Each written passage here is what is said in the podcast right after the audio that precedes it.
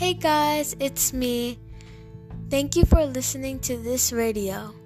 Nurse Terminal Presents Nastami Radio.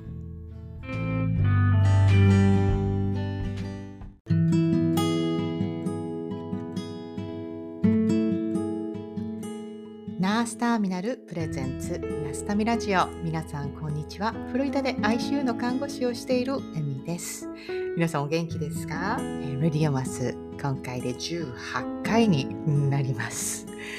えー、今日はですねあのー、私の両親の話しようかなと思って、えー、今年はですねあの私のあの父の具合が悪くなってですねあのよく心配しながらまあでも何もできずに、えー、ただまあ受け入れるというなんかそういうことしか結局できないっていうのはもうこの、えー、10年以上のアメリカ生活で自分の中でもう、えー、消化したなんかそういう思いっていうのはいつも抱えているんですがあの両親って年老いていく、まあ、自分も年を取り両親も自動的に、えー、年を取り。まあ私もいろんなあの方々に会ってきていますが、えー、両親と、えー、関係が良好な人良好じゃない人日本に帰りたいなと思っても帰る場所がない人。いろんな日本人の方ってアメリカで暮らしていたりするんですよね。なんかそういう中で、まあ、私は幸いにも、え両親がまだ元気で、えー、私が日本に帰りたいなという時に快く、えー、場所を、えー、いつも開けておいてくれるというかいつでも帰っておいでと。あの居場所が私には日本にあるという、まあ、それだけで幸せだなっていうふうに私は思うんですね。えー、その思いそんなことってやっぱ日本を出て、まあ、アメリカで生活をしてみなければ気づかなかったことだなっていうふうに思うし、まあ、私自身は、まあ、例えば結婚をし、えー、子供ができて子育てをし、あのー、やっぱりその体験というのは、まあ、両親への感謝というものはあの計り知れないというかそして母に対しては、えー、母親としてのその苦労とか、えー、葛藤とかなんかそういうことっていうのはあのこと細か細かななんか内容に関してはまあ共感するもの共感しないものそんなものはあの当然ある中でまあでも本当にあの自分を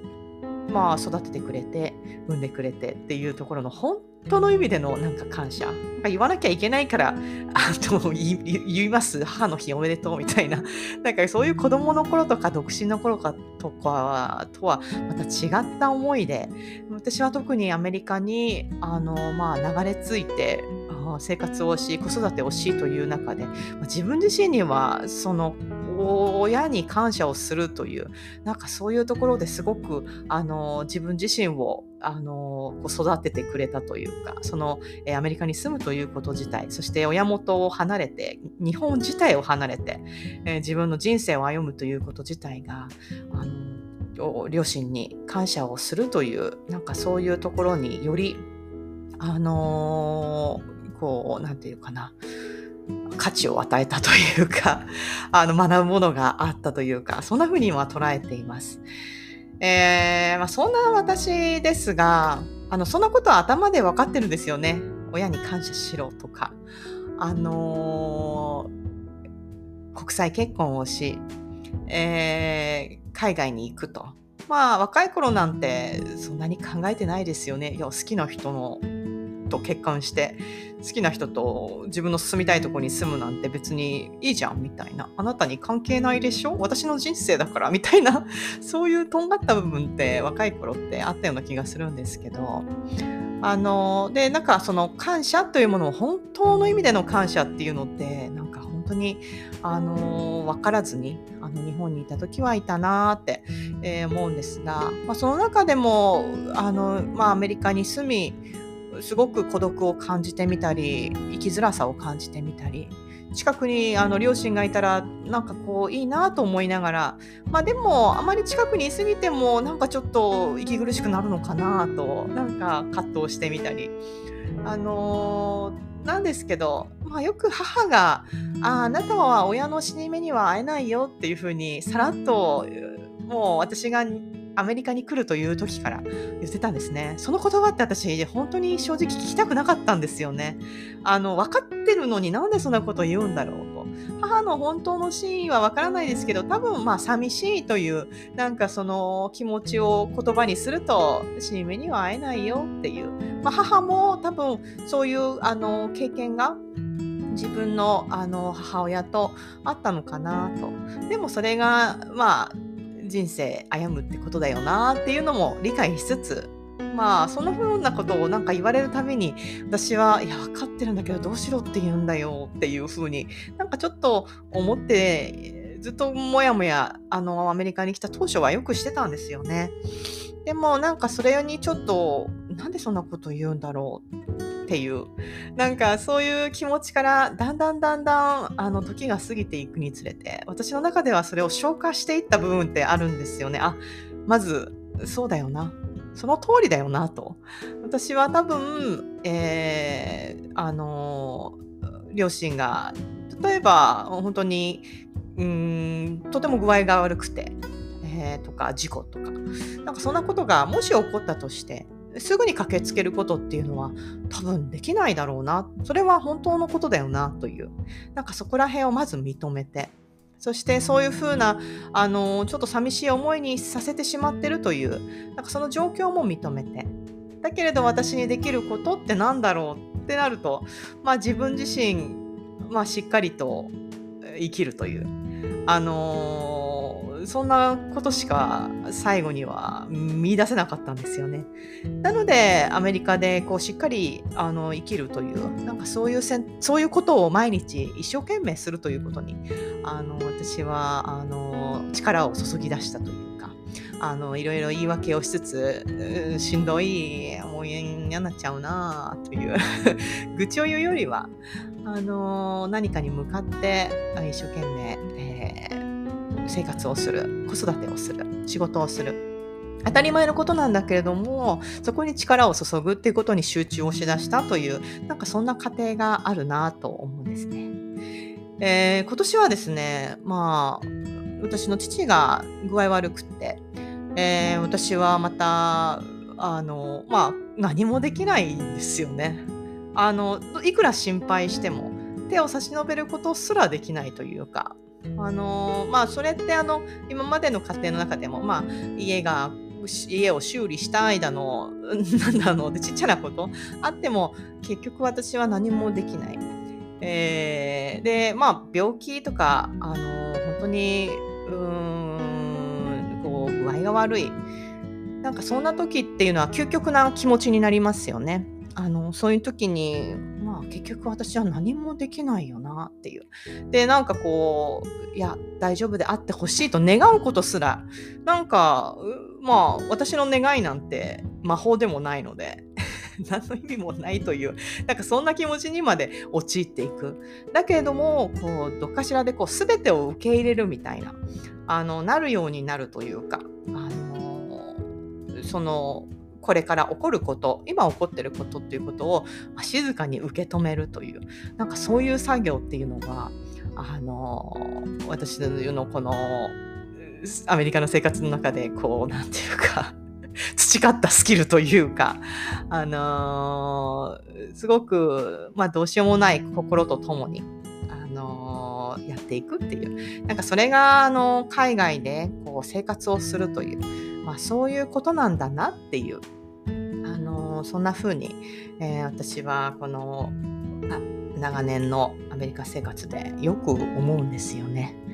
あの最初はアメリカに来る理由ってまあ人それぞれだとは思うんですが多分そんなことまで考えてないと思うんですよね大人ですしあのー、まあねあの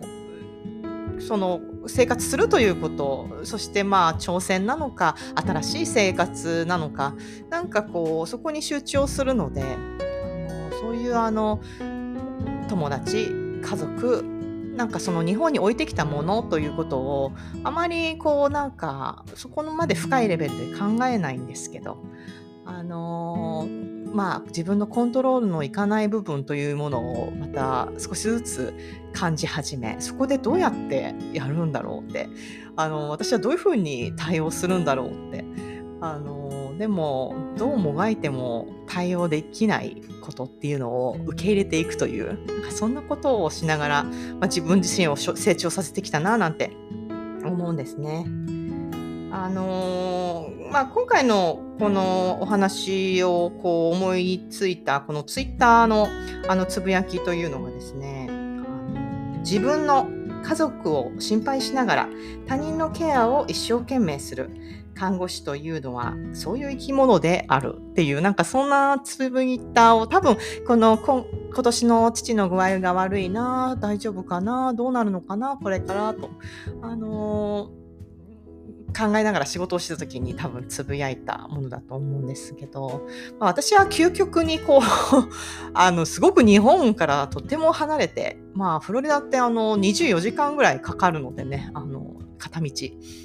あのすごくあの分かりやすい例のあのすぐに駆けつけられないみたいな部分ってあると思うんですけど、まあ、多分みんなあのそんな風に生きてるのかなって思うんですよね。で看護師は特に自分と同じぐらいの自分の両親と同じぐらいのえー、患者を目の前になんか一生懸命、あの、なんかこう家族のこと、えー、本人のこと、えその健康状態これからの生活とか一生懸命あの患者さんのあのケアをするすればするほど時にあ自分の家族大丈夫かなとか自分の家族のこと結構あんまりあのノータッチだなみたいなそんな思いに駆られるってことはよくあるんじゃないでしょうか。えーまあ、今年は父、えー、数年前は母母も何度か手術をしてきているので、でもそこに一度も私は立ち会えていないんですね。うん、それがちょっと心残りかというと、でもそこもやっぱきっと受け入れてきたんでしょうね。あの、そのそばにいられないと、えー、そんな思いっていうのを、こうなんとなくこう自分の中で消化しながら、あの、生きていくっていうのが、日本を離れて、えー、生活をするという。まあ、そういうものでもあったりするということを、えー、多分、まあ、海外で長いこと、えー、生活が続いた人には、えー、分かり合える共通の気持ちなんじゃないかなというふうに思います。えー、皆さんのご両親はお元気ですか？私はあの両親から離れ、えー、まあアメリカで生活をするというなんかそんな体験がより家族のことを思うというなんかそんなあの自分を育てたなというふうに思っています。えー、皆さんのご家族元気でいたらいいなと、まあ、純粋に思うんですが、えー、皆さんはどんなふうに思いますか、えー、今日はこの辺で終わりたいと思います。それでは皆さん元気にお過ごしくださいね。それでは Have a nice one. Bye!